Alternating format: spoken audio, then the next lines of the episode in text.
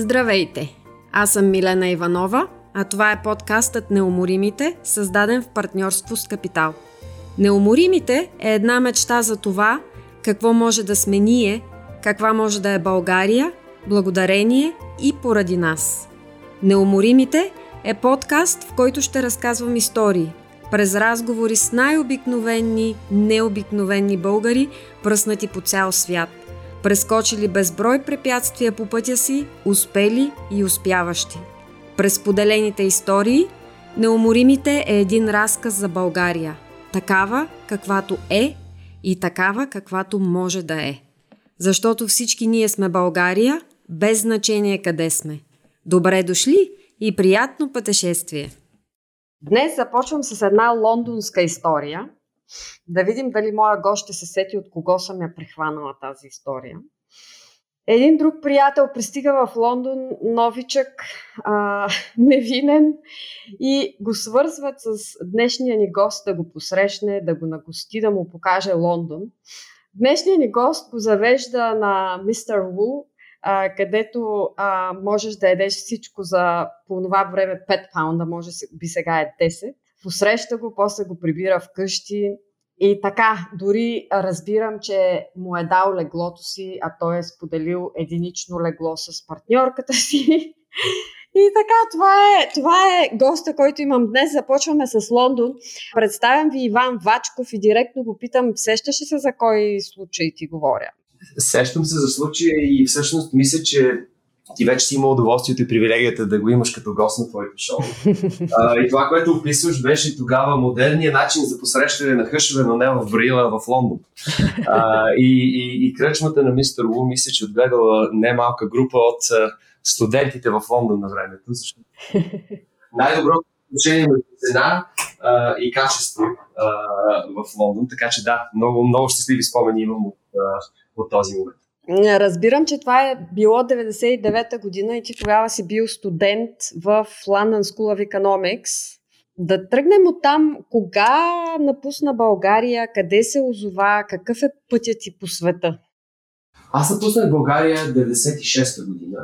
Тогава бях завършил микропроцесорна техника в техникума за микропроцесорна техника в Правец. И като реших да се отправя на Запад, установих, че финансовите нужди на едно такова обучение не са малки. И се оказах в Лондон, защото тогава имаше един американски университет, все още го има, който се казва Ричмонд и той предоставяше ам, а, стипендии за хора, които не са от Европейския съюз. Ам, България тогава не беше член на Европейския съюз. Има възможност да кандидатствам там по успех. А, направих интервю и ме приеха. А, тогава нямаше много възможности да получиш пълна стипендия, но моделът на този университет беше да помага на американци да видят Лондон. И подозирам, че им трябваше някой, който да им дига успеха, затова имаше сериозна група от българи там. А, и така се оказах а, 96-та година в а, Американски университет, много в Лондон. Разбирам, че си бил пълен отличник. Браво на тебе. Да, старах се, старах се. За щастие ми провървя. А как попадна след това в London School of Economics? По добре отъпкания път на хората пред мен, установихме, че London School Economics също предлага финансово подпомагане на българи с добър успех. и понеже там мастерската степен не изискваше работен опит и беше само 9 месеца, логиката ни беше, че трябва няко, нещо с добър бранд, което да легитимира нашето образование. Така че аз и моята тогавашна приятелка и сегашна съпруга се отправихме към London School of по същата финансова схема. Доплащаш малко, ако се стараеш имаш добър успех, тогава също позволяваха на а, граждани на страни, не членки на Европейския съюз, да получават стипендия. Така че в общи линии успяхме за 4 години да придобиеме 5 годишно образование с моята приятелка и по този начин а, успяхме да си финансираме също с образованието, защото тогава наистина цените за нас бяха а, доста недостижими. И останахте в Лондон. Останахме в Лондон. Има интересна история там. А, на времето Великобритания не позволяваше на български студенти да оставят там на пълноправно работно време. Имаше така речената тренинг виза, която позволяваше да си там за две години да работиш за някой, но след това задължително трябваше да напуснеш държавата за две години. Така се случи обаче, че а, интернет бума предостави сериозно търсене за работни кадри, каквито в Великобритания нямаше А, така че по средата на тези две години смениха визови режим и също така има възможност да остане в Лондон по-дълго. При едно друго стечение на обстоятелствата от визова страна, ще трябва, трябваше да напуснем а, Великобритания за две години и да се върнем след това при неясно какви условия. Така че а, това е така първи, може би, момент в живота ми, в който абсолютно по независещи от мен причини ми провървят. Смениха закон. Ето така. А младите, а, а то и ние колко бързо забравяме нещата, с които е трябва да се борим, защото чакането за визи и въобще получаването на виза, от която и да било държава преди по-малко от 20 години дори беше цяло постижение. Нещо, за което се борехме. Така че, да. Добре е да го помним, защото децата ни се изненадват. Когато видят, че трябва виза за някъде. За тях абсолютно чуждо това някой да трябва да ти позволиш да отидеш и да влезеш някъде. За съжаление, може би тия моменти се връщат, така че добре да ги знаят. Да, а, и когато ги забравим, риска да се върнат става много по-голям. Така че да, ще да си ги припомням. А към днешна дата живееш в Сингапур. Живеете, корекция. Кога се преместихте в Сингапур? Um, 2010 година аз работих за един хедж фонд, който uh, имаше значителни инвестиции в Азия. И бях споменал uh, на партньорите на този фонд, на моите шефове, че сестра ми живее в Хонг Конг. И понеже така и така да отговарям за азиатките инвестиции, нямам нищо против да пътувам често до там. Под да пътувам често подразбирах да ми изпращат от време на време.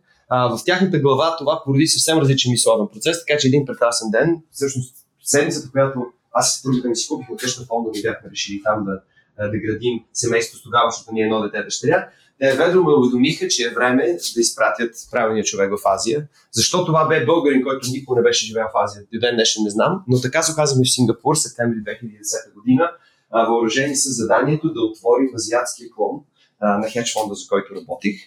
И след следващите 7 години градях екип там, градях инвеститори, е, база от инвеститори и се опитвах да създам един по-голям офис а, до към 2017 година. Така че отново случайност и късмет ме, ме изпратиха в Сингапур и когато ме питат колко време смятам да оставам, винаги отговарям, че аз не съм имал намерение да ходя така или иначе, така че всяка година е подарък. Но за момента съм много щастливи там. Доста от историите на, на хора, с които говоря, са такива. Не съм имал намерение, не съм планирал а, и 20 години по-късно още някъде. А, така че ние всъщност с тебе за първи път физически се запознахме в една бизнес среща в офиса на Algebris в Лондон. Аз тогава бях от страната на продаващите, а ти от страната на купуващите. Говорим за акции. Да, да, да. А, така че нашата връзка съвсем не беше България, беше примерно Казахстан.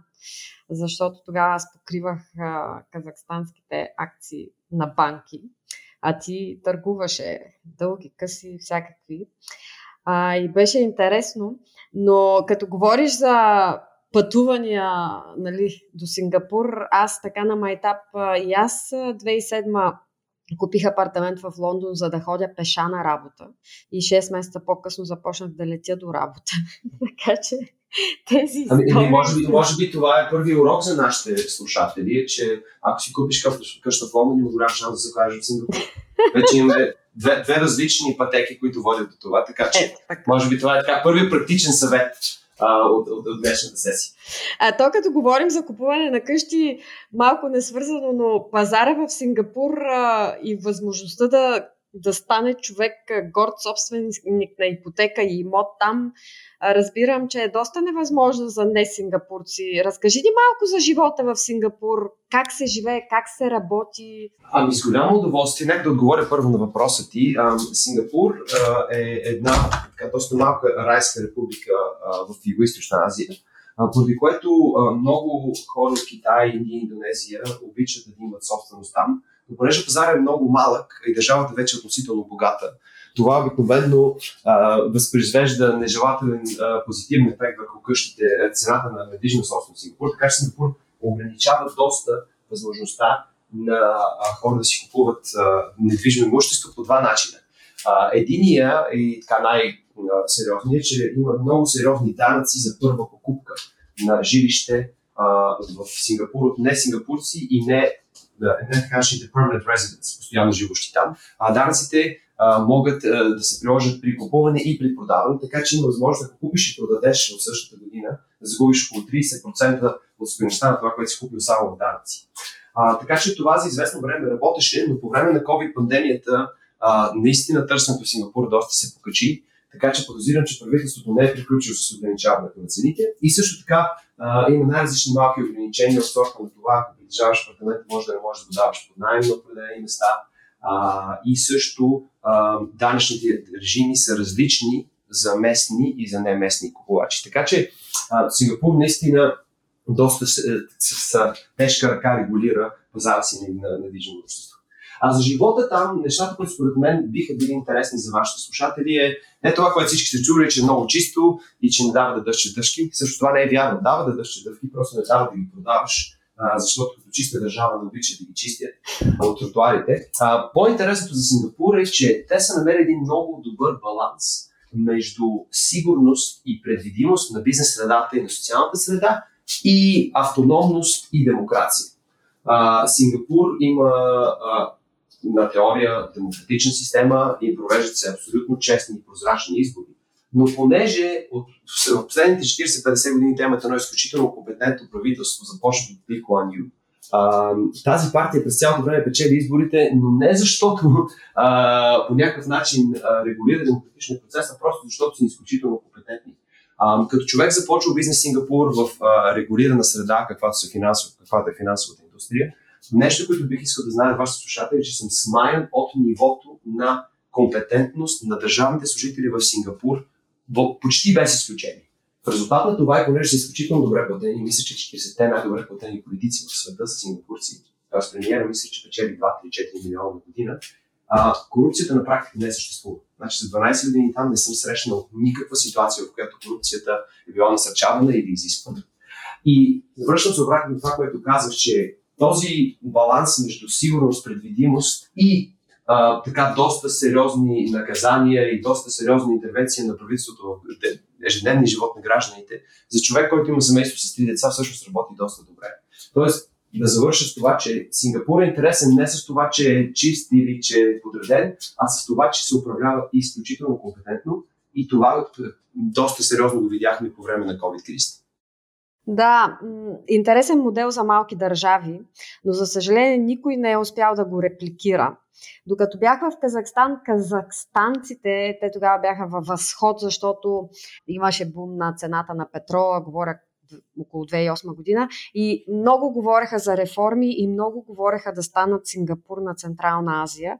А, не им се получи по много простата причина, че не могат да се разделят с корупцията. За нас Сингапур също за България би бил много добър пример и кейс стади за това какво може да направим като една малка държава, но оставаме надалеко. Нещо можеш да кажеш. Ами, ако ми позволиш една реплика, а, значи, първо съм съгласен с теб, че а, е трудно да се повтори модела на а, остров, който има площ 700 квадратни километра и държава от а, нали, 5 милиона души в нещо по-голямо, но а, България като територия, разбира се, е в стотици пъти по-голяма, но като население не е в пъти по-голяма. И това, което бих отбелязал е, че и този разговор съм го води вече, може би, 3 или 2 или 3 български правителства, че има много какъв позитивен опит да се почерпи от най-различни държави. А, сингапурският модел не е директно приложим в България а, а, по много причини. Една от тях е, че те имат доста различен социален модел, има доста различен модел за прилагане на, на наказателното право и така нататък. Сингапур все още позволява смъртната награда, все още позволява да спръчка, което в една демократична модерна държава в Европа може би не би било приятно. Но добър опит може да се черпи от държави като Финландия и държави като Естония. А, и ти спомена правилно корупцията. Сега, дали корупцията може изцяло да се изкорени е чисто академичен въпрос. Та, не мисля, че аз и в своя живот ще видим това изкоренено в България, но тя може да се ограничи чрез цифровизация. Така че това, което много ми се ще и това, което съм препоръчвал на няколко български правителства, е да формира някаква форма на организация, която систематично да черпи и копира опит и да го предлага за въвеждане в България. И специфично смятам, че трябва да се започне от цифровизиране на услугите и прозрачността на правителството, защото каквото да се говори за България, тя вече има достатъчно добър добра независима преса. Има наистина сериозно мислещи журналисти, които не ги е страх да вървят срещу управляващите. Просто трябва да се предостави конъюнктура, в която те да могат да черпят информация по правилния начин и да осветяват корупцията, не да я елиминират. Така че Това би било нещо, което много ми се ще да видя. А, наистина прилагане на абсолютно електронно правителство и ограничаване на корупцията, която експлуатира непрозрачност. Мисля, че там можем да започнем. Мисля, че това е, е напълно постижимо. А, опити са правени по последните 20 години, но разбира се, а, когато има изградена, изградена корупционна система, която пряко зависи от това да се харчат пари непрозрачно, а, това са моите и твоите пари като данокоплаци, то смятам, че това е място, с което трябва да започнем. Там Сингапур, Финландия и Естония могат да ни научат много. Харесва ми. Добре, това ни отвежда към мечтата а, за... А, да, към мечтата за, за България така, така, каквато може да е, но това, с това ще завършим.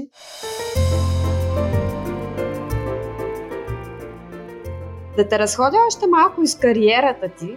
Ти каза, че си се озвал в Сингапур с Algebris а, и си управлявал а, бизнеса там, а, който е оперирал в Азия. Колко пари управлявахте докато ти беше там? Ами, а, към, значи, когато започнах в Algebris, управлявахме към 600 милиона. Когато напуснах Algebris, управлявахме над 11 милиарда долара.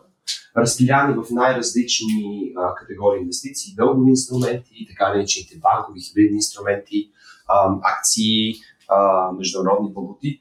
Така че за, за годините, които бях там, компанията порасна доста. Разбира се, голяма част от това не беше в Азия, беше в по-развитите пазари на а, Западна Европа и Штатите, но така, така бих очертал контурите на, на фирмата.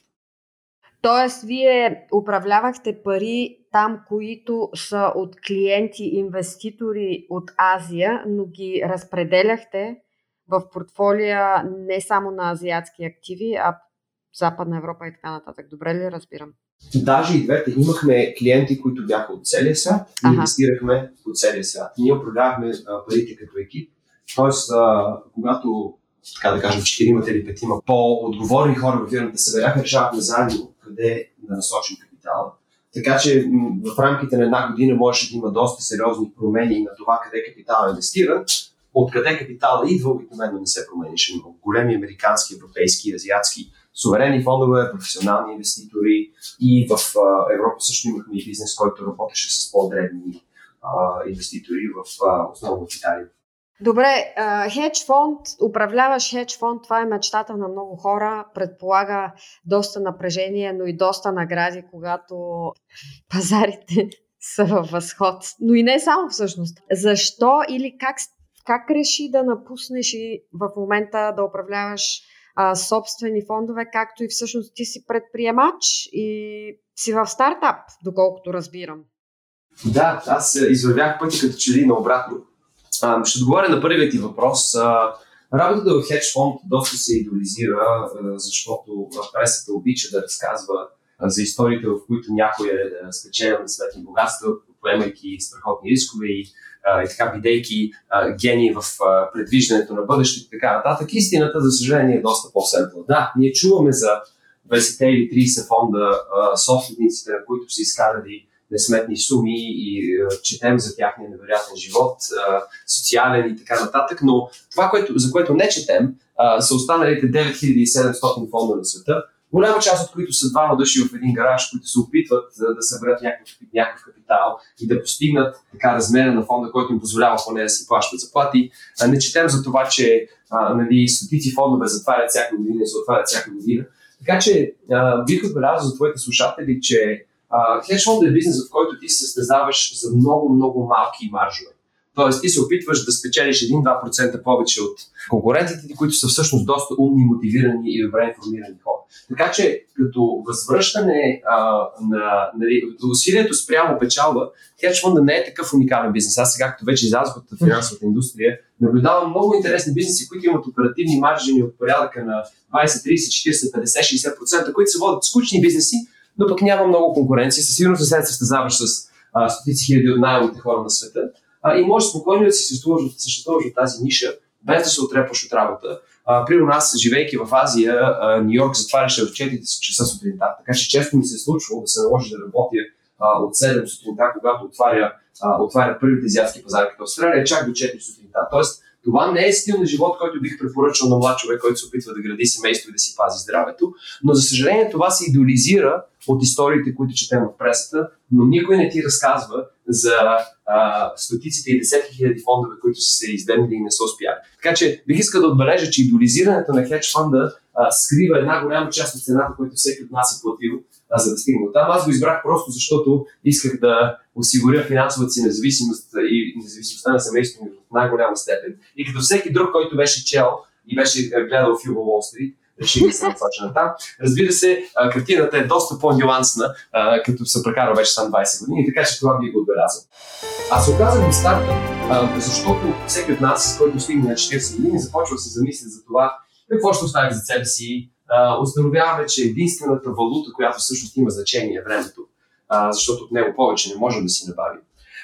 И в този ред на мисли се бях хванал да, да, да, да следя какво всъщност ме интересува извън финансовата индустрия и се насочих към здравеопазването и особено превентивното здравеопазване, защото имам, за съжаление, в моето семейство доста дълги и не толкова весели истории на това как ако човек инвестира на време в здравето си, може да спечели на себе си, да спести на себе си и на близките си изключително големи главобория и да си повиши качеството на живот по начин, по който никакви пари не могат да купят.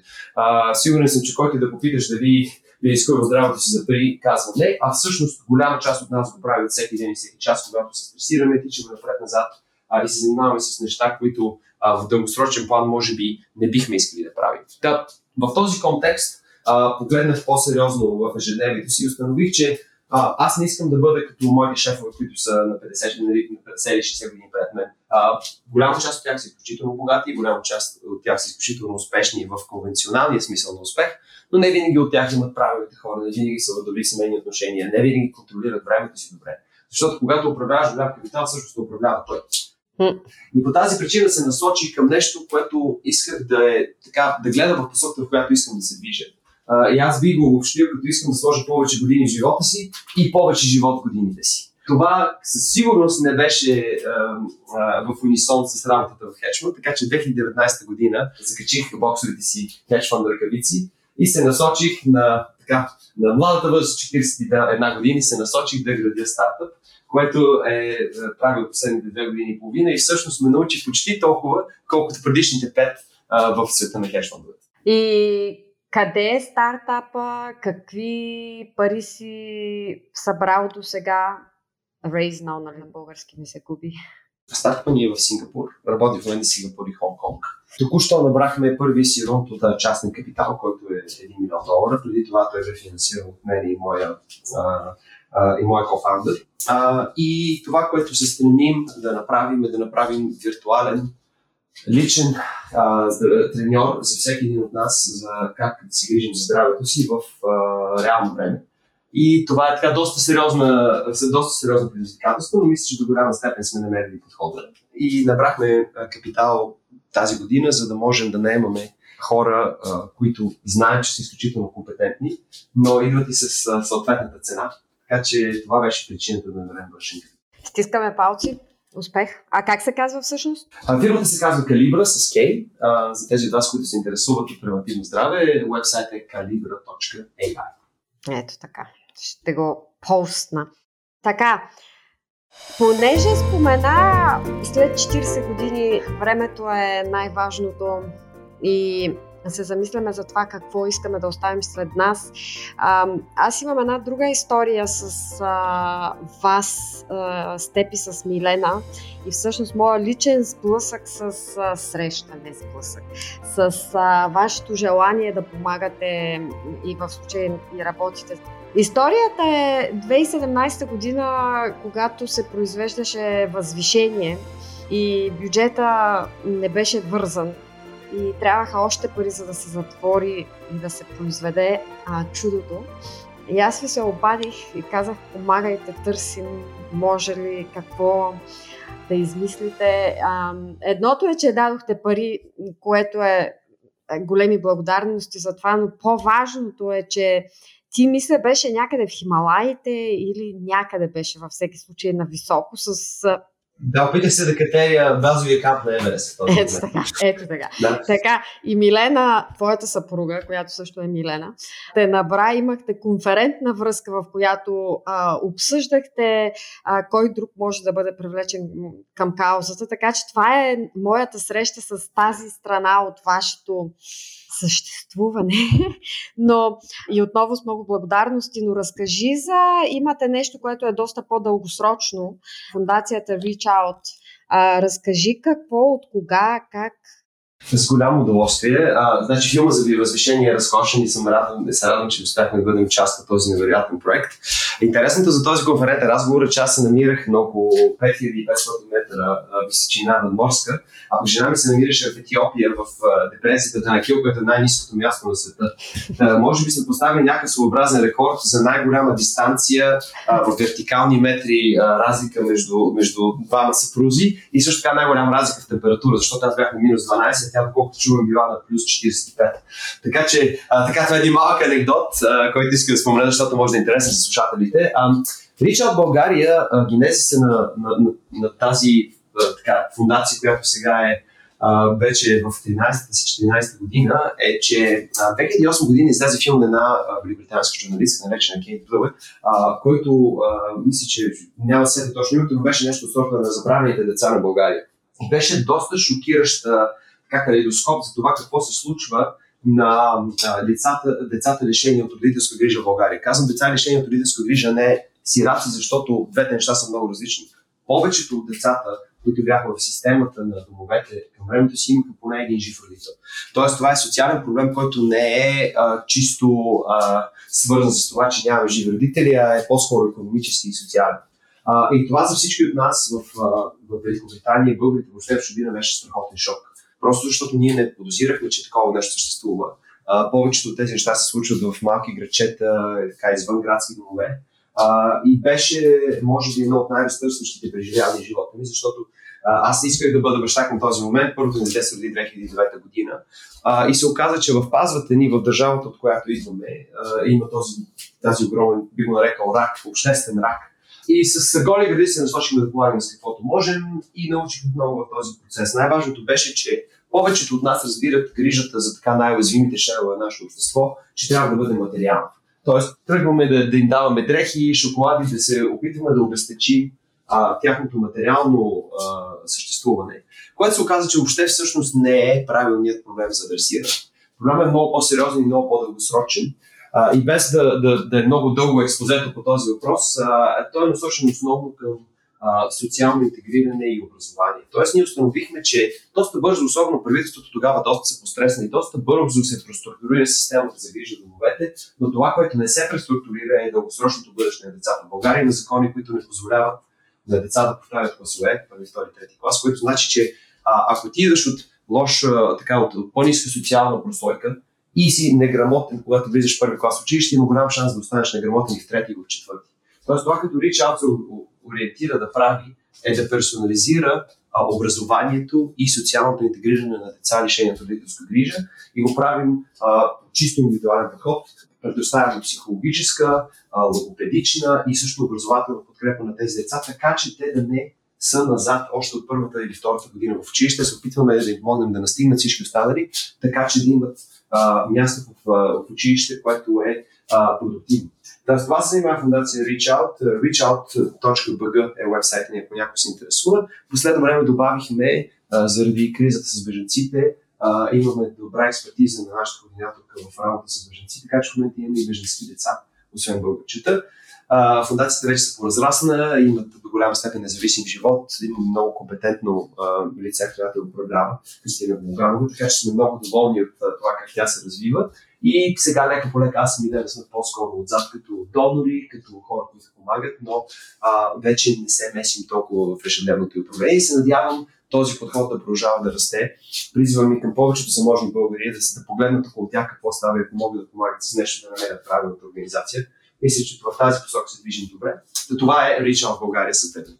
А, имаш ли идея на колко деца сте помогнали през годините, плюс-минус? Не смея да, не смея да, да броя точно, защото нямам информацията, но понеже работим с индивидуални деца, ние не работим с повече от стотина деца на година. Така че да кажем а, амбициозно, трябва да са нали, стотици или може би хиляди, но не знае точно. Да.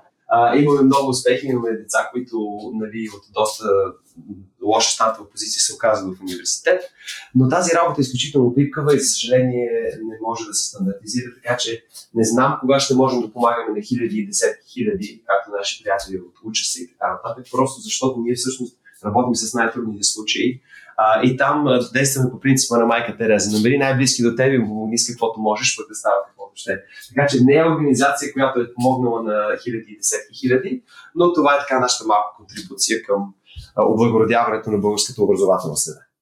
А какво а, от опита ви там мислиш, че би било полезно на други, които искат да започнат да се занимават с благотворителна дейност?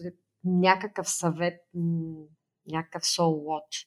Ами, имам няколко. Значи, това, което аз научих, както споменах в Reach Out, е, че а, проблема не бива да се припознава. Тоест, ние се затичахме да помагаме на едно нещо, се оказа, че причината за тази ситуация или причината за, за, нали, а, за възникването на проблема са съвсем на различно място. Така че е добре човек да прекара малко време да опознае, опознае характеристиките на проблема, който се опитва да реши. И другото, което е всеки от нас има някакви а, лични амбиции или лични интереси. А, добре е човек да потърси нещо, което му е близко до сърцето. За мен аз а, така имам семейство, в което образованието се ценеше изключително много, така че за мен това беше съвсем естествен път, както и за съпругата ми. А, така че съвета ми а, първо е не трябват големи суми, за да постигнеш голяма промяна. А, това, което си изисква е повече а, постоянство и, и, и целенасоченост.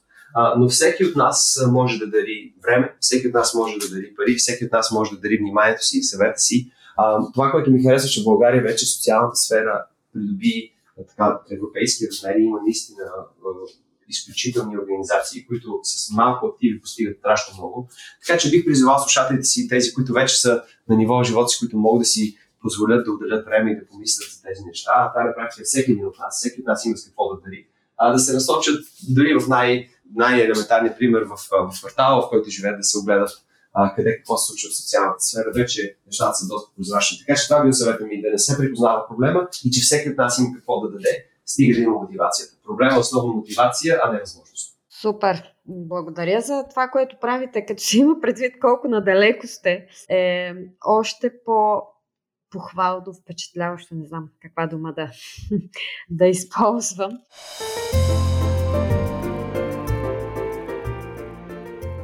Оттам да те хвърля, да те изпратя в Швейцария малко на разходка. В а, профила ти в LinkedIn прочетох, а, не го бях чела, ето, формализирах си профила ти. А, да прочетох, че си член на общността на младите глобални лидери към Световния економически форум от 2014 година. Аз а, помня всеки път, като се виждаме и споменаваш или че си на път, или че се връщаш. Нали? Това редовно се случва как се озова там, какво правите в тази организация? Нека да ти разкажа всъщност какво е тя. Тази организация събира около 100, избира всяка година 100 нови члена на 4 или 5 годишна програма, сега е само 3 вече, която ги свързва с други хора, които се опитват да постигнат сериозни промени в социалната, финансова, економическа, обществена, политическа сфера. Единственият критерий е да си под 40 години а, и а, това е една невероятна платформа за създаване на социален капитал, връзки и организиране на промяна. А, без да навлизам много в а, многото и а, многото ползи, които аз лично съм извлякал от нея, най-важното, което може би така човек постига е вижда, че начини за промене на света има много и че възрастта всъщност не е ограничител по каквато и да форма. А, не знае защо точно избрахме по 40, може би за това, за да може да се наричаме Ян по някаква сметка, по някаква, по някаква степен, но самия етос на организацията е а, обществена социална промяна. И това е така и поставеното мото на Световния економически форум. Естествено, човек, ако чете достатъчно жълтата преса или интернет, ще установи, ще установи че Световния економически форум е някаква а, организации от иллюминати, които в а, тайни задни стаи в Дава се опитват да променят света. Това не е така. Света не е никак лесен за променяне и никой не може в нали, в, малка, в малка стая да, да, да определя посоката на света по какъвто било начин. Моят личен опит е, че а, а, форумът е нещо, а, което помага на хората да се окажат на едно място, да уменят идеи а, и да започнат партньорства. А, и в тази степен така съм бил ангажиран с форума вече, може би, 7 или 8 години и намирам това за едно изключително позитивно нещо. А, а пък това, което а, също ми направи впечатление, е, че дори в България вече има 4 или 5 души, които са избрани а, в, в кохортите, в различните кохорти на, на тази програма. А, и тези контакти вече а, мисля, че имат потенциал да създадат а, а, добри идеи за България. Така че така се оказах там. Причината, по която съм избран, не мога да ти кажа, защото трябва някой друг да те номинира. А, моята хипотеза е, че е нещо свързано с работата ми в България, но така и не разбрах а, кой е моят добродетел. Ага, беше поканен, но не да, знаеш да. от кого. Аха. Да, трябва да те поканят. Не можеш, сам не можеш да кандидатстваш. Да, трябва да те поканят. Така че имам, имам хипотеза, но не бих искал а, да, да донора ми, ако искаше ми, т.е. спонсора ми, ако искаше, ще да ми се обяви. Така, че а има ли други българи там? Също. Има българи, има четирима или петима. имаше а, едно момиче от социалната сфера, а, имаше една българска а, политическа личност, а, има един българин, т.е. той е българин, той е два воденици на Холандия, който, а, а, който е така на доста сериозна а, позиция в, а, в европейската система. А, така че има четирима петима души. А, мисля, че всички те са, а, списъка е публичен на интернет а, но бих предпочел, нали, ако някой да, да, да. да погледне той кой е. Да, има българи, има доста източно европейци а, и се стараем с каквото можем да представим най-добрата страна от България. А, даже в някакъв момент се надявам да организирам следващите две години посещение. А, има а, практика всеки, който, а, който иска да организира така нареченото Learning Journey, да доведе а, приятелите си от Young Leaders от целия свят в държавата и да им покаже а, страната, която иначе не биха видяли най-смайващото такова нещо, на което съм присъствал, беше в Израел и Палестина. Израелските и палестинските янголи заедно бяха организирали 7-дневно пътешествие из страната, в която вървяхме между Израел и Палестина и се срещахме за всички и чухме почти всички възможни гледни точки за израело-палестинския конфликт, което беше, може би, едно от най-трансформационните и образователни преживявания в живота ни. Така че се надявам живот и здраве, когато стартът ме подпусне малко, да се успя да организирам нещо такова в България, за да видят, че и ние сме дали нещо на света, имаме какво да покажем. А, така че се надявам следващите двете години това да се случи. Ами, хайде, ще помагаме. Знаеш ли, аз в момента се занимавам, помагам на един семейен малък проект а, в Търново. Та съм се зачела в темата българи и пътешественици, пишещи за България в началото на 20 век, начина по който описват нашата страна, може да ни засрами за това как ние не го виждаме това.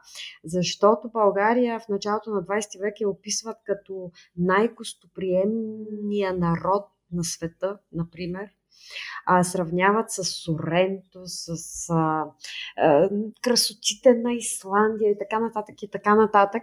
Ние някакси все в негатив се виждаме и ето това ми помага да направя прехода към а, темата България. И освен това, което правите в момента, което помага за дългосрочно, се надяваме за промяна, да си помечтаем малко за България такава каквато може да бъде, заради нас самите, и заради нашите деца. 2050 година и заради нашите деца. Да, вие имате три, така че а, 2050 година в позитивния сценарий, аз съм казала доста говоря с приятели след като почна подкаста и някои ме критикуват а, леко цинично като наивник. Аз много добре знам какво правя, но мисля, че трябва да променим начина по който ние сами себе си виждаме. Защото докато ние не го направим това, никой друг не може да ни помогне. Та в този ред на мисли, дали ще се сбъдне или не, зависи от нас, но какво може да сме 2050 година? Ето така. Ами, много ми хареса въпроса. Ако ми позволиш да отворя една скопка, а, моите съпруга и аз а, миналата година бяхме на вечеря с един близък наш приятел, който а, няма от България, но тук си установил бизнеса. А, и водихме разговор за политическата обстановка. А, и той ми каза нещо, което наистина доста ни разтресе. Той каза, защо вие самите българите не можете да видите какво е? Защо има такова черногресство? Каква е тая критика? И ние с съпругата ви се замислихме, че често, когато някой ни пита за България, ние казваме красива държава, невероятен климат, невероятни хора, но. Ето това но е нещо, което иска да подчертая, защото ние с нея след този разговор се зарекохме никога повече да не използваме но. Защото наш дълг е като българи да търсим позитивното, да търсим градивното, а не да се опитваме да сигнализираме колко сме умни и интересни, защото сме видяли проблеми някъде. Това черногледство звучи интелектуално доста така по-сериозно, отколкото позитивизма, позитивизма, който звучи наивен, но всъщност е изключително деструктивен. И езика, който използваме, и езика и нашия речник очертава нашата Вселена. Така че аз и Милена се съгласихме един с друг да се прекъсваме и да се коригираме, когато си позволим да кажем а, интересна държава, голям потенциал, но. Та, с, с, с този кратък увод, а, това, което ми се ще да се а, получи в България до 2050 година, а, нали, за, економическото, за економическа ситуация са си изписали а, страшно много книги и може би не съм компетентен да, да, да, да коментирам, а, след като не съм живял толкова време. Но а, ти отбеляза първото нещо, което, което е позитивизма и така нареченото отношение на може. А, забелязва се, особено би казал в IT сектора, приятелите ни вече казват, виж, България на световно ниво по доста показатели, от гледна точка на потенциал и на проектите, които се реализират тук. Да, разбира се, може какво да се направи, но ние вече имаме една платформа, която трябва да, да, да добре да, да употребим.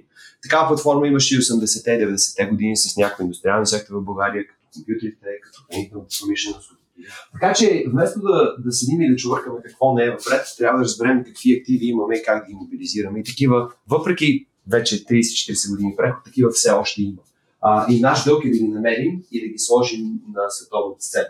Разбира се, туризма е сериозно нещо, IT индустрията е друго, а, а, може би балното лечение и спато, може би а, дори и отново хранителната биопромишленост. Това са неща, които ми хрумват, които биха сектори, които бих искал да видя да имат по-голяма тежест в българската економика през 2050 година.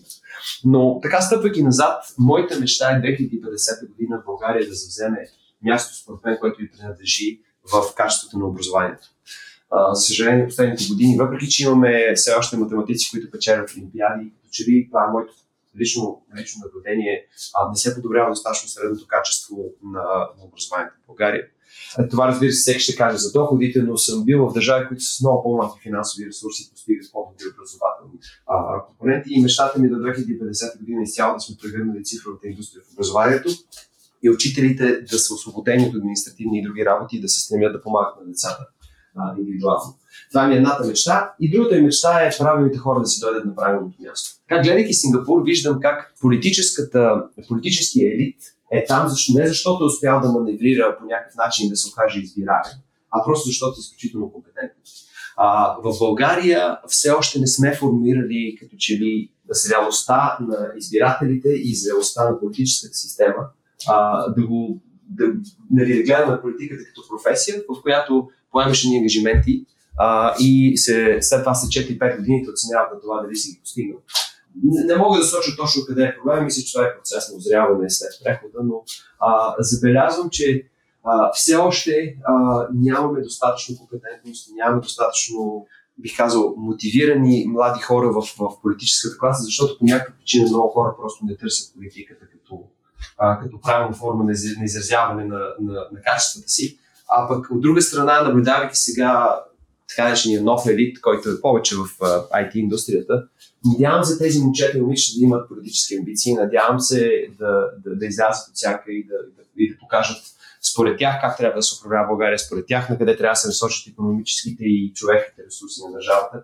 Така че се надявам 2050 година да имаме ясни приоритети. Човек може да има 100 приоритета, може да има 2 или 3 и живот и здраве да намерим метод да слагаме правилните хора и да избираме правилните хора на правилното място. А, така че те да, да имат максимално голям ефект, а, а не а, да се лутаме в най-различни ценностни системи а, и да правим много неща на половина. Не знам дали това дава добър отговор, но да го обобщя. Правилните сектори, правилните хора и страхотен фокус върху образованието и ученето от по-малки държави и по-големи държави с нашия опит по света и най-безсрамно крадене на най-добрите им идеи и прилагането им. Ето така. Добре, а 2050-та, вие с Милена къде ще сте? Живот и здраве! Изключително се надявам да сме, да сме някъде а, не повече от 20 км от Созопол или Боровец. нашата амбиция е да се върнем в България, когато вече а, децата ни решат къде са земите те искат да живеят. А, качеството на България качеството на живот в България ние го намираме изключително високо, но това е разбира се като туристи. А, ние не, нали, не, не, сме, не сме си изградили семействата и кариерите тук.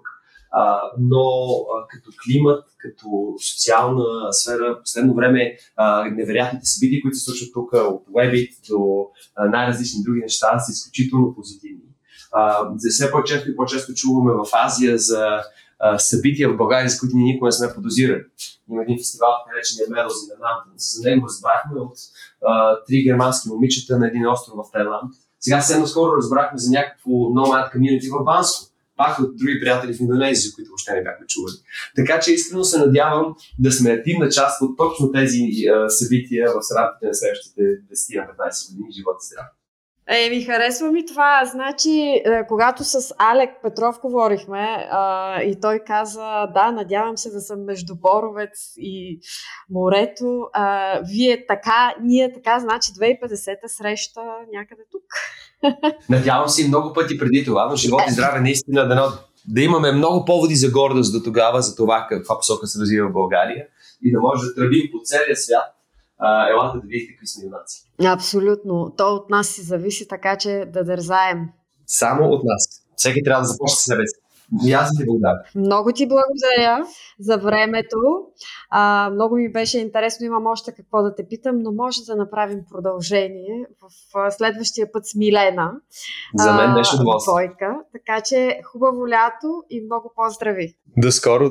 Ако този разговор ви хареса и сте любопитни кои са другите гости в сезон 1 на Неуморимите, харесайте и ни последвайте в предпочитаната от вас стриминг платформа.